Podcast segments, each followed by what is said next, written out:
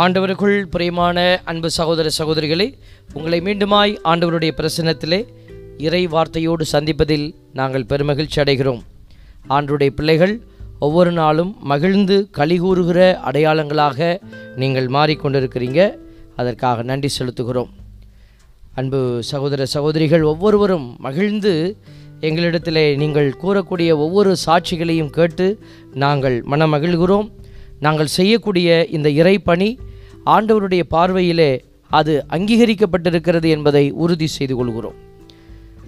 ஒரு சகோதரி எனக்கு அழைப்பு கொடுத்துருந்தாங்க. ஒரு நாட்டிலேருந்து ஆஸ்திரேலியாவிலேருந்து. அவங்க எனக்கு அழைப்பு கொடுத்த போது நான் எடுக்க முடியாமல் போனது. நான் மீண்டும் இரவு ஒன்பதரை மணிக்கு மேலே என்னுடைய அறைக்கு போய் அந்த தொலைபேசியை பார்த்து நான் ஆஸ்திரேலியா என்பதை மறந்துட்டு இந்தியாவில் இருக்கிறது போலே நினச்சி கொண்டு நான் அவர்களுக்கு ஃபோனை ஃபோனை எடுத்துட்டேன் நான். அவங்களுக்கு இரவு ஒன்றரை மணி நே இரவு ஒன்றரை மணி. அந்த நேரத்தில் அவர்களை தூக்கத்தை நான் குழப்பிட்டேன். அவர்கள் எழுந்து அறிவு கட்டவனே இந்த நேரத்தில் ஏடா ஃபோன் பண்ணுவ? அப்படின்னு கேட்டிருக்கலாம். ஆனால் அந்த மாதிரி கேட்காம நான் சாரிம்மா நீங்கள் தூங்குங்க அப்படின்னு ஐயோ ஃபாதர் உங்களோட ஃபோன் வரதே பெரிய கஷ்டமாக இருக்குது ஃபாதர் நீங்கள் பிஸியாக இருக்கிற ஆள். நீங்கள் எந்த நேரம் கூப்பிட்டாலும் நாங்கள் பேச தயாராக இருக்கிறோம். அப்படின்னு சொல்லிட்டு அருமையாக அந்த ம சகோதரி சாட்சியம் ஒன்றரை மணிக்கு சாட்சியம் சொல்கிறாங்க ப்ரைஸ் அலாட் உங்களுடைய திருப்பலி இந்த செய்தி இந்த பாடல்கள் இதெல்லாம் எங்களை வந்து ஆண்டவர்கிட்ட அப்படியே மெய் சிலிர்த்து அவருடைய பாதத்தில் எங்களை உட்கார வைக்குது. நாங்கள் உண்மையாகிலுமே ஆண்டவருடைய பிள்ளைகளாக மாறிக்கொண்டிருக்கிறோம் என்கிற அந்த சாட்சிய செய்தியை கொடுத்தாங்க. பாராட்டுக்கள். அது மாதிரி நிறைய பேர் ரெடியாக இருக்கிறீங்க சொல்கிறதுக்கு சொல்லி கொண்டு இருக்கிறீங்க மெசேஜ் அனுப்புகிறீங்க சில பேர் பழிக்கு பழி வாங்குறாங்க. இன்னைக்கு நான் நச்செய்தியில் சொல்லப்பட்டிருக்கிற செய்தியும் முதல் வாசகத்தில் நமக்கு கொடுக்கப்பட்டிருக்கிற செய்தியுடைய ஆழமும் ஒரே மாதிரி இருக்கிறது பார்த்தீங்களா பழி வாங்கக்கூடாது அடுத்தபடி இறக்கம் காட்டணும். ஆனால் ஒரு சில பேர் எங்கள் மேலே பழி வாங்குறாங்க. எப்படி பழி வாங்குறாங்க அப்படின்னு நீங்கள் கேட்குறீங்களா ஃபாதர் மேலே அன்பால் தான் பழி வாங்குறான். அன்பால் வெறுப்பால் இல்லை. அன்பால் பழி வாங்குறது அன்பால் எப்படி பழி வாங்க முடியும்? ஃபாதர் மட்டும் ஒன்றரை மணி நேரம் பேசுகிறாரு அப்போ அவருக்கு நம்ம ஏதாவது கொடுக்க வேணாமா அப்படின்னு ஒன்றரை பக்கத்துக்கு மெசேஜ் அனுப்புகிறாங்க உங்கள் செய்தி அப்படி இருந்தது இப்படி இருந்ததுன்னு. அதை உட்காந்து படிக்கிறது. ஒரு சில பேர் வெளி தேசத்தில் வேலை செய்கிறவங்க என்ன செய்வாங்கன்னா குசு குசுன்னு வேலை செய்கிற இடத்துல அவங்க பேசக்கூடாது இல்லையா? அதனால் வேற நீங்கள் ரொம்ப அருமையாக போசாக்கிறீங்க அப்படின்னு சொல்லி அவங்க அங்கே இருக்கிற சூழலி நிமித்தமாக எனக்கு காதில் வச்சு நான் அப்படியே கேட்கணும். அப்போ தான் என் காதில் கேட்கும். இதெல்லாம் அன்பால் கூட பழி வாங்கலாம். அந்த மாதிரி ஒரு காரியமாக நிறைய பேர் கொடுத்து விட்டுருக்கிறீங்க. நம்ம அன்பாலையும் பழி வாங்கலாம். ஒருத்தரை வந்து நம்ம வந்து வீட்டுக்கு வரக்கூடாதுன்னு நினச்சோம்னா அவங்க வீட்டுக்குள்ளே வந்ததுலேருந்தே சாப்பிடுங்க. சாப்பிட்டு போங்க. சாப்பிட்டு போங்கன்னே சொல்லிக்கிட்டே இருங்களேன். அவங்க ஓடி போயிடுவாங்க. அவங்கள கவனிக்கிற அந்த கவனிப்பை ரொம்ப ஹெவியாக கொடுத்தோம்னா ஓடி போயிடுவாங்க. சாப்பாடு போடும்போது அள்ளி அள்ளி போட்டிங்கன்னு வச்சுக்கோங்க. அடுத்த தடவை வீட்டுக்கே வர மாட்டான் சோறு போடாமல் விரட்டுறதை விட சோறு போட்டு விரட்டுற மெத்தடு நல்லாயிருக்கும். இன்றைக்கி இன்னைக்கு வந்து நம்ம பைபிள் வந்து ஒரு காரியத்தை குறித்து பழிக்கு பழி வாங்குறத முதல் வாசகம் ரொம்ப அழுத்தமாக பேசுது. பழிக்கு பழி பழி வாங்குவோர் ஆண்டவரிடமிருந்து பழிக்கு பழியே பெறுவர். அப்போ இந்த கான்செப்டை நம்ம எடுத்துக்கிறோம். நற்செய்தியில் வரக்கூடிய அந்த கான்செப்ட். ஏற்கனவே நம்ம இதை பேசியிருக்கிறோம். இந்த இந்த நற்செய்தி வந்து நமக்கு கொடுக்கப்பட்டது நம்ம வேறு ஒரு தளத்திலிருந்து சிந்தித்தோம். திருப்பியும் நமக்கு கொடுக்கப்பட்டிருக்கிறது. மறுபடியும் அது வருது. அப்படின்னா என்ன அர்த்தம்? நீ ஒழுங்காக சிந்திக்கல நல்லா சிந்தி அப்படின்னு ஆண்டவர் சொல்கிறார் நீ ஒழுங்காக சிந்திக்கிற வரைக்கும் நான் திருப்பி திருப்பி போட்டுகிட்டே இருப்பேன் அப்படின்னு வழிபாட்டு முறைமையில் இது மீண்டும் வைக்கப்பட்டிருக்கிறது. பரவாயில்ல நம்ம சிந்திப்போம். அப்போ அந்த நற்செய்தியில் வரக்கூடிய அந்த கதையினுடைய ஆழம் ஒரு என்ன செய்யணும் அவன்? அவன் இறங்கி இருக்கணும். இறக்கப்பட்டு இருக்கணும். அவன் இறக்கப்படலை. மாறாக அவன் என்ன செய்கிறான் பழி வாங்குறான். இந்த பழி வாங்கக்கூடிய பக்கமாக இருந்து இந்த செய்தியை நம்ம இப்போ பார்க்குறோம். ஏன்னா முதல் வாசகத்திலும் இந்த வார்த்தையினுடைய ஆழத்தை நம்ம பார்க்குறோம். நச்செய்தி வாசகத்திலையும் இந்த வார்த்தையினுடைய ஆழத்தை பார்க்குறோம். அதனுடைய அழுத்தம் ஆழம் எப்படி இருக்க வேண்டும் இருந்திருக்க வேண்டும் என்பதை இரண்டாவது வாசகம் நமக்கு கற்றுத்தருகிறது. பைபிள் என்ன சொல்லுது? பழிக்கு பழி வாங்கலாமா வாங்கக்கூடாதா? நிறைய பேருக்கு மன்னிக்க முடியாத ஒரு நிலையை நம்ம பார்க்குறோம். அவங்க என்ன சொல்கிறாங்க எப்படி இவனை மன்னிக்கிறது?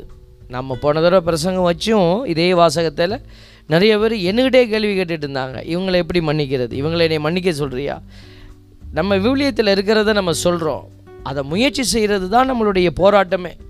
இந்த போராட்டம் உங்களுக்கு மட்டும் இல்லை எனக்கும் போராட்டம் தான் எல்லாருக்கும் போராட்டம் தான் எங்களுக்கும் குருக்கள் மத்தியில் சண்டை வரும். நாங்களும் சண்டை போட்டுப்போம். அப்போ போய் மன்னிக்கணும்.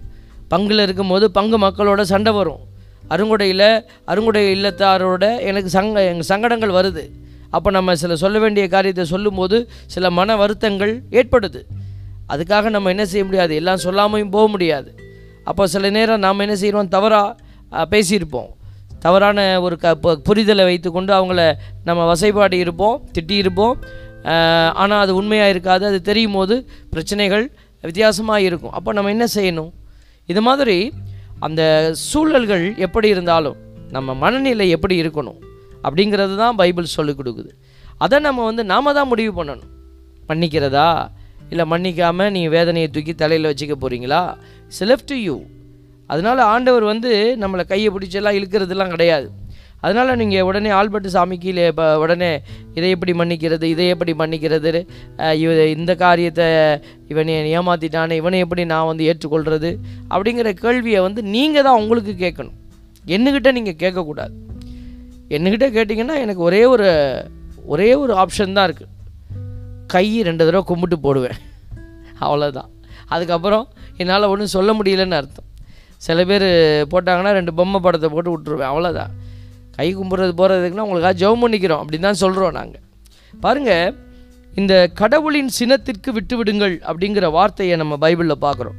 ரோமையர் பன்னிரெண்டு ஒன்பதில் சொல்லப்பட்டிருக்கிற ஒரு வார்த்தை அன்பார்ந்தவர்களே பழி வாங்காதீர்கள் அதை கடவுளின் சினத்திற்கு விட்டுவிடுங்கள். ஏனெனில் மறைநூலில் எழுதியுள்ளவாறு பழி வாங்குவதும் கைமாறு அளிப்பதும் எனக்கு உரியன என்கிறார் ஆண்டவர். மறைநூலில் எழுதியுள்ளவார் இதுவும் மறைநூல் தான். அப்போ அவங்க எங்கே கோட் பண்ணுறாங்க மறைநூலில் உள்ளதுன்னு பவுலடியார் எங்கேருந்து கோட் பண்ணுறாருன்னா பழைய ஏற்பாட்டிலேருந்து கோட் பண்ணுறார் பழைய ஏற்பாட்டில் கண்ணுக்கு கண் பல்லுக்கு பல் அப்படின்னு சொல்லப்பட்டிருந்த சூழல்லாம் உண்டு. ஆனால் எல்லா இடத்துலையும் ஆண்டவர் அதை அங்கீகரிக்கல. அவன் ஒன்று செஞ்சுட்டானா உடனே ப கண்ணு கண்ணுக்கு கண் எடுத்துரு பல்லுக்கு பல்ல எடுத்துரு. இல்லை பழிக்கு பழி. ஆண்டவர் எல்லா இடத்துலையும் சொல்லலை. பழைய ஏற்பாட்டிலையும் ஆண்டவர் பழி வாங்கக்கூடாதுன்னு சொல்லியிருக்கிறாரு. இணைச்சட்டம் முப்பத்தி ரெண்டு முப்பத்தி ஐந்து பழி வாங்குவதும் கைமாறளிப்பதும் எனக்கு உரியன. உரிய நாளில் அவர்களின் கால்கள் தள்ளாடும். அவர்களது அழிவு நாள் அண்மையில் உள்ளது. அவர்களுக்கு வரப்போகும் கொடுமைகள் தீவிரமாகின்றன. சரிங்களா இதையே பவுலடியார் உள்வாங்கி தான் பேசுகிறார் இந்த பழி வாங்குறத பற்றி எக்ஸாக்டாக பேசியிருக்கிறது பவுலடியாருடைய கடிதத்திலிருந்து தான் நமக்கு காண கிடைக்கிறது மற்ற இடத்துலலாம் நம்ம என்ன மறைமுகமாக பார்க்குறோம் இன்றைக்கி நான் வாசித்த நற்செய்தியில் கூட ஆண்டவர் அதை வந்து பல்வேறு கருத்துக்களை உள்வைத்து தான் அந்த ஒரு ஓமையை சொல்கிறார் எபிரேயருக்கு எழுதப்பட்ட திருமுகம். யார் எழுதுனான்னு தெரியாது பாருங்களேன். எபிரேயருக்கு எழுதுனாங்க. பவுலடியார் எழுதலைன்றது உறுதியாயிருக்கு. இந்த கடிதம் மட்டும். மற்ற கடிதம்லாம் பவுலடியார் எழுதியிருந்தார். ஆனால் இந்த கடிதம் எபிரேயருக்கு எழுதப்பட்டது. Letter to the Hebrews not by Paul அப்போ அவர் அதில் எழுதியிருக்காங்க பாருங்கள் பத்து முப்பது சொல்லுது பழி வாங்குவதும் கைமாறு அளிப்பதும் எனக்கு உரியன என்றும் ஆண்டவரே தம் மக்களுக்கு தீர்ப்பளிப்பார் என்றும் உரைத்தவர் யார் என்பது நமக்கு தெரியுமன்றோ கடவுள் சொல்லியிருக்கிறாரு. கடவுளே ஒரு விஷயத்தை சொல்லியிருக்கிறாருங்கிற போது இதை நீங்களும் நானே எப்படி எடுத்துக்கொள்ளணும்? அதுதான் இன்றைக்கி நமக்கு சிந்தனை பொருள்.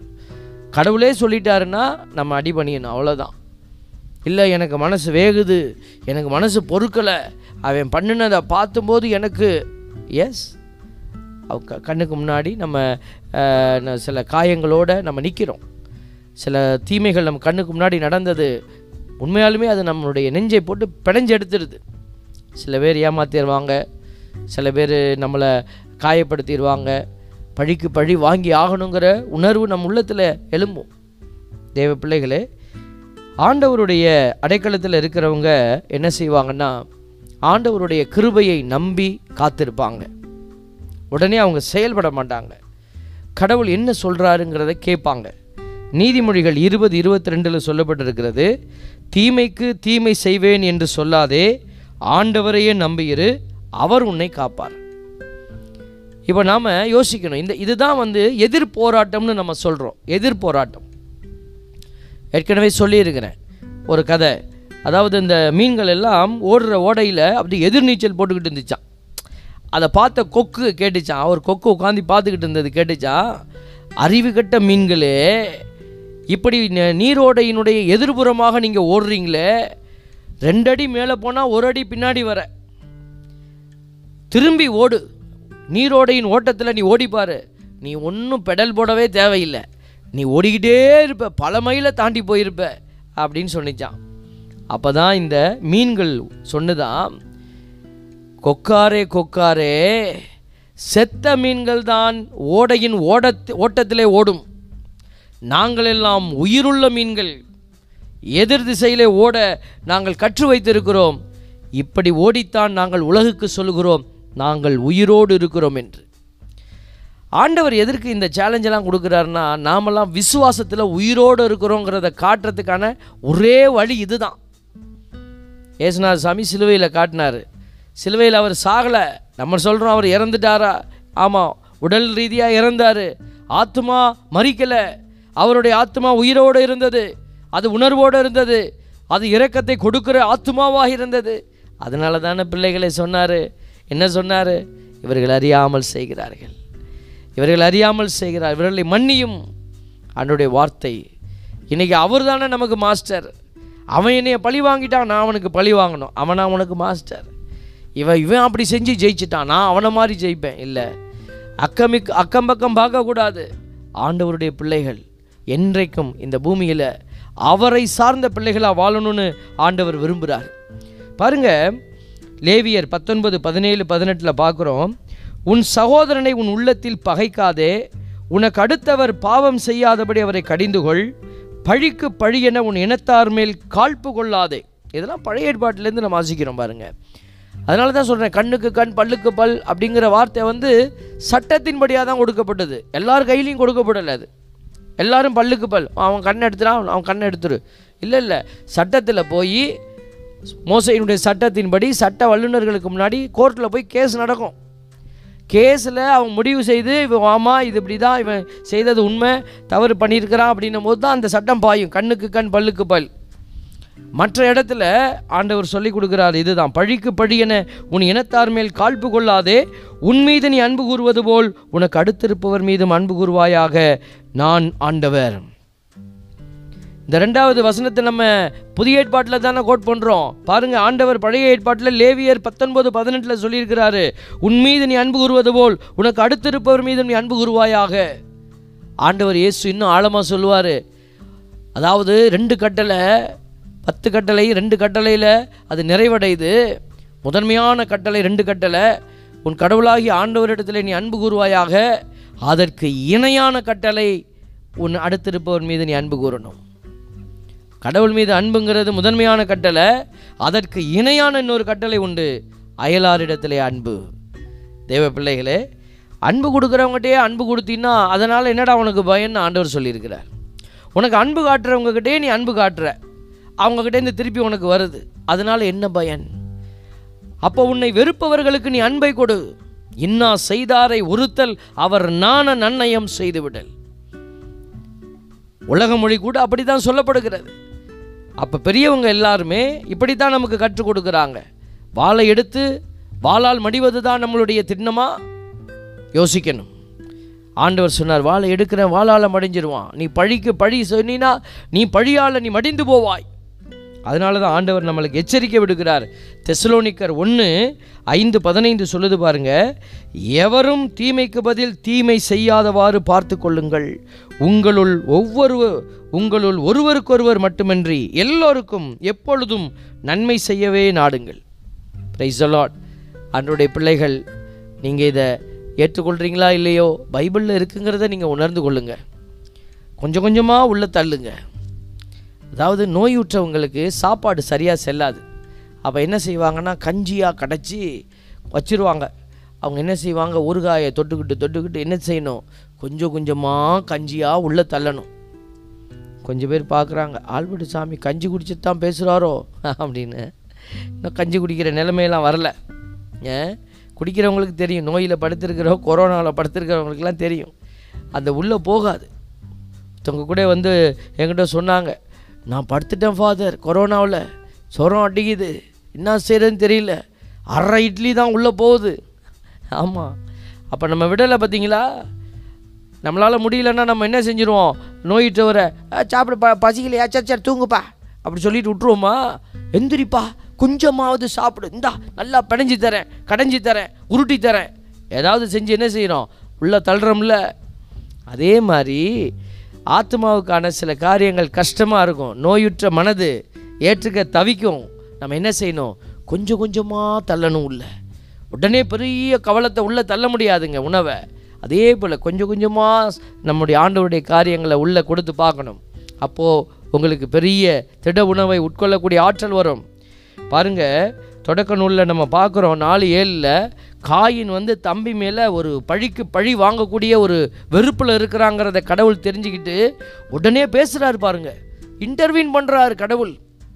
அவனுடைய எண்ணத்தை அறிஞ்சு அவங்ககிட்ட அவனை கரெக்ட் பண்ணுறாரு டேய் செய்யக்கூடாதுடா. சொல்கிறாரு டேய் நீ நன்மை செய்தால் உயர்வடைவாய் அல்லவா? அவனுடைய பிள்ளைகள் தொடக்க நூல் நாலு ஏழு எடுத்து வாசிச்சு பாருங்க. காயின் நீ நன்மை செய்தால் உயர்வடைவாய் அல்லவா? நன்மை செய்யாது போனால் பாவம் உன்மேல் வேட்கை கொண்டு உன் வீட்டு வாயிலில் படுத்திருக்கும் அதை நீ அடக்கி ஆள வேண்டும். நீ போராட்டத்தில் நிறைய நேரம் தோத்துருவடா? அதனால நன்மை செய் அப்படிங்கிறார்.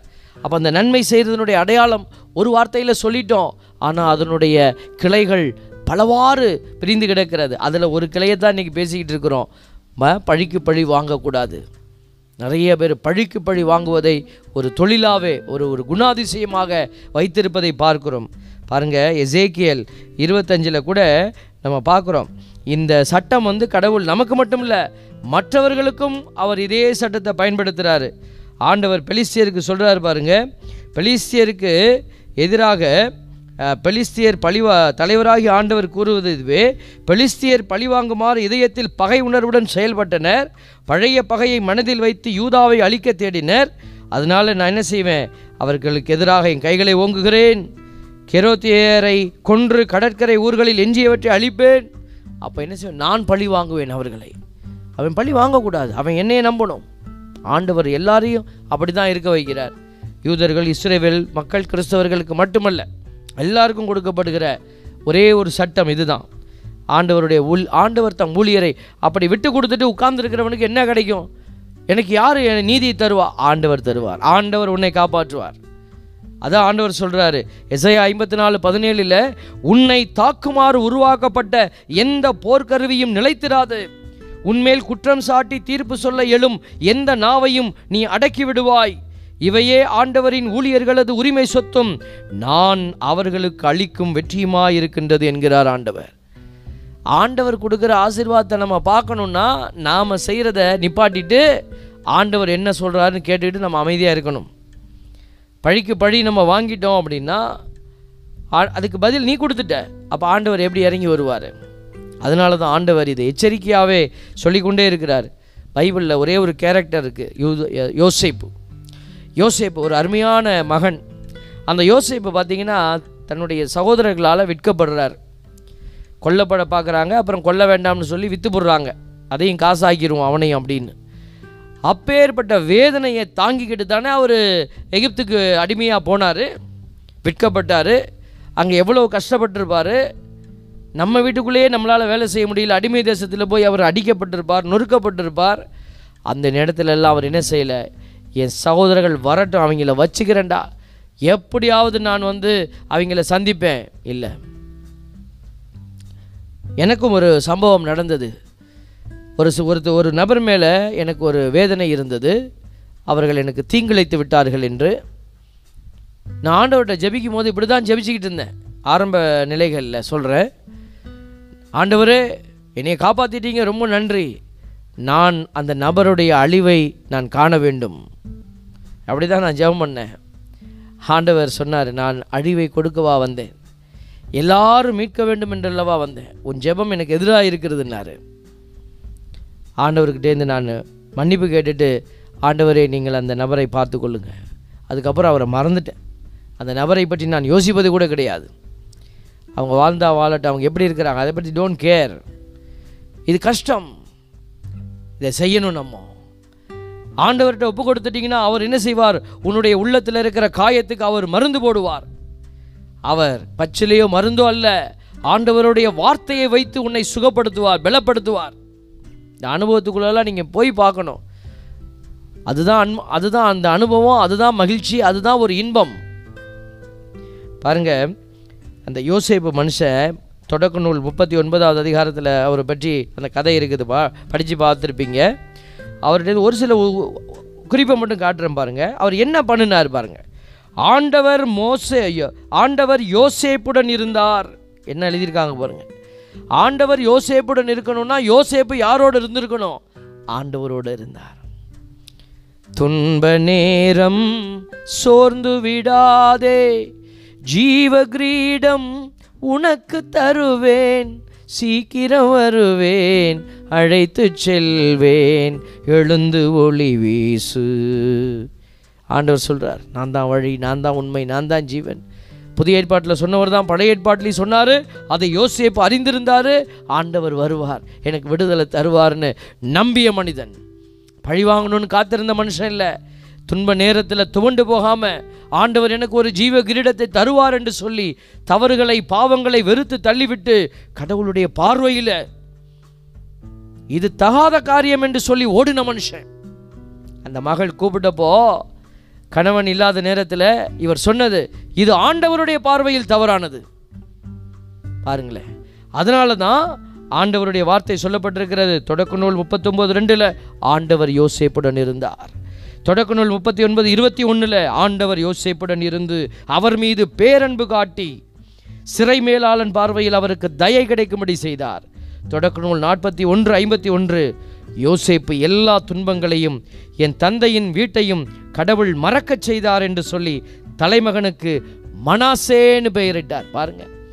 அந்த பிள்ளைக்கு கூட எப்படி பெயர் வைக்கிறாரு? கடவுள் கொடுத்த அந்த அபிஷேகமான நிம்மதிக்காக அதில் பேர் வைக்கிறாரு. எல்லாத்தையும் மறக்க வச்சிட்டாரு. பழிக்கு பழி வாங்க வைக்கல. பழிக்கு பழின்னு நினச்சிருந்தாருன்னா எதுவும் மறந்துருக்காது. இன்னைக்கு நமக்கு நிறைய பேருக்கு உடல் அளவில் நோய் இருக்குதுன்னா நம்ம மனசுக்குள்ளே வச்சிருக்கிற அந்த பழிக்கு பழி தான் பிள்ளைகள் தாய் தந்தை மீது பழிக்கு பழி தாய் தந்தையர் பிள்ளைகளின் மீது பழிக்கு பழி சகோதர சகோதரிகள் ஒருவருக்கொருவர் பழிக்கு பழி பாருங்க ஒரு சில பேர் பழிக்கு வாங்குவாங்க. ஆனால் முகத்தில் தெரியவே தெரியாது.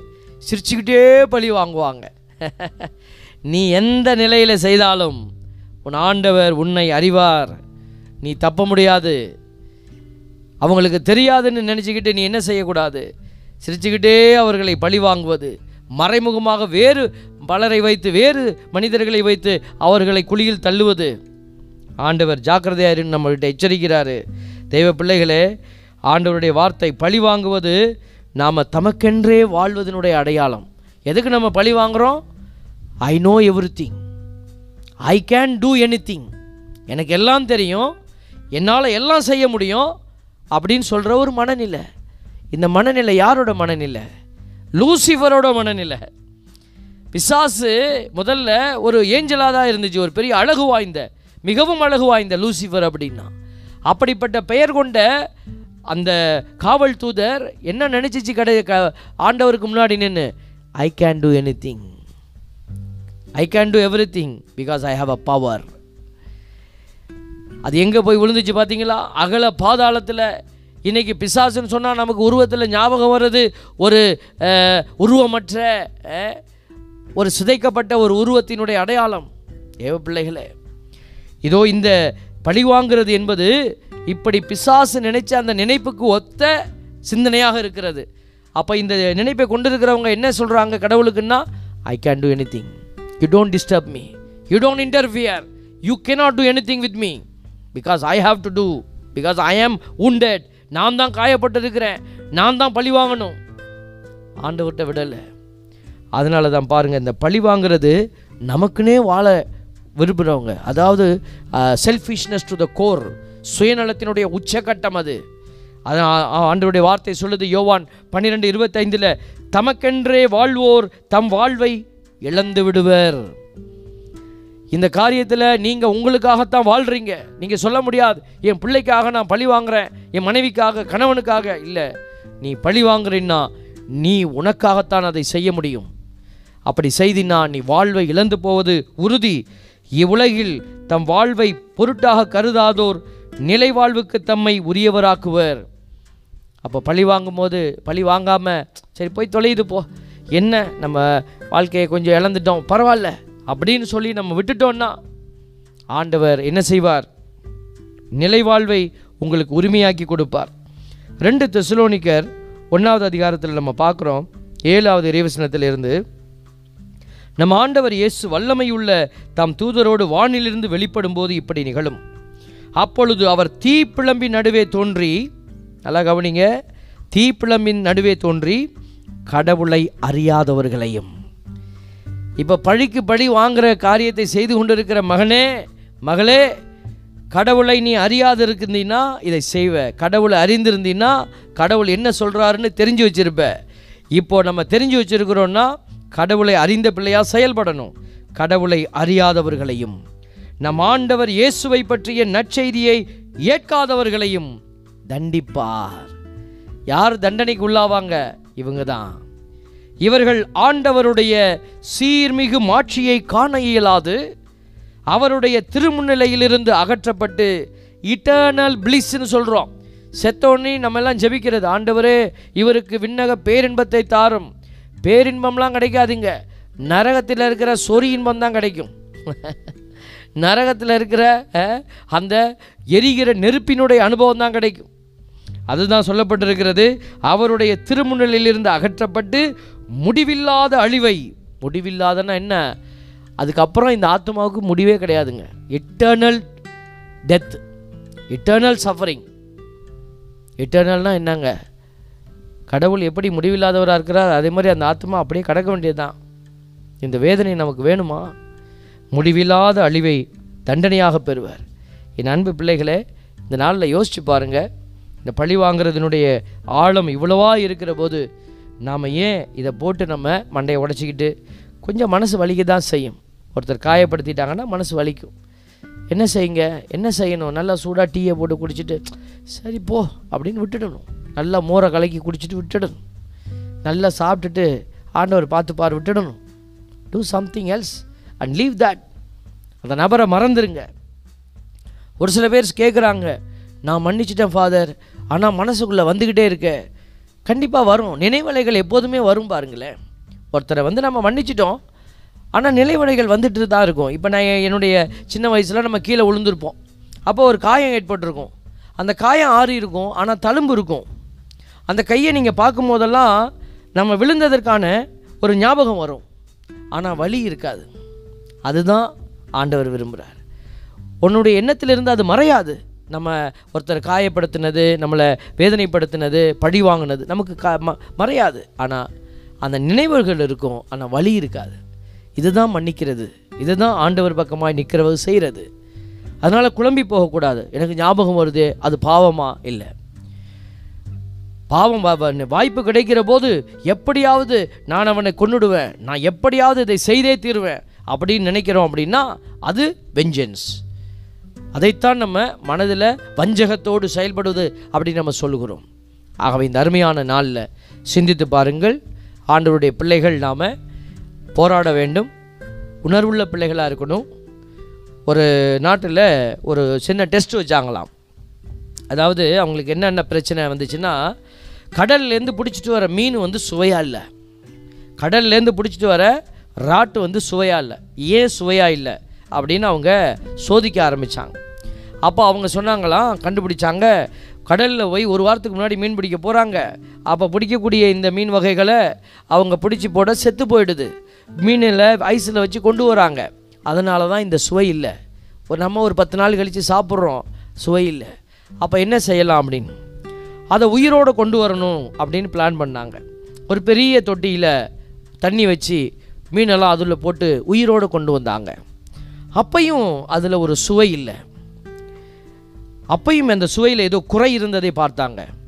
மீண்டும் அந்த மீனை ஆராய்ச்சி செய்கிறவங்க வந்து ஆராய்ச்சி செஞ்சு யோசித்து பார்த்தாங்க என்ன செய்யலாம்? அதில் ஒருவர் ஐடியா கொடுத்தாரு. அந்த மீனை போடுகிற தொட்டியில் ஒரு ஷார்க் ஃபிஷ்ஷை போடுங்க அப்படின்னார். ஷார்க் மீன் இருக்கு இல்லைங்களா? அந்த மீனோட நேச்சர் என்னென்னா எல்லா மீனையும் பிடிச்சி தின்னுடும். அந்த மீனை போடுங்க அப்படின்ட்டார். அவங்க அப்படி போட்டிருந்தாங்க.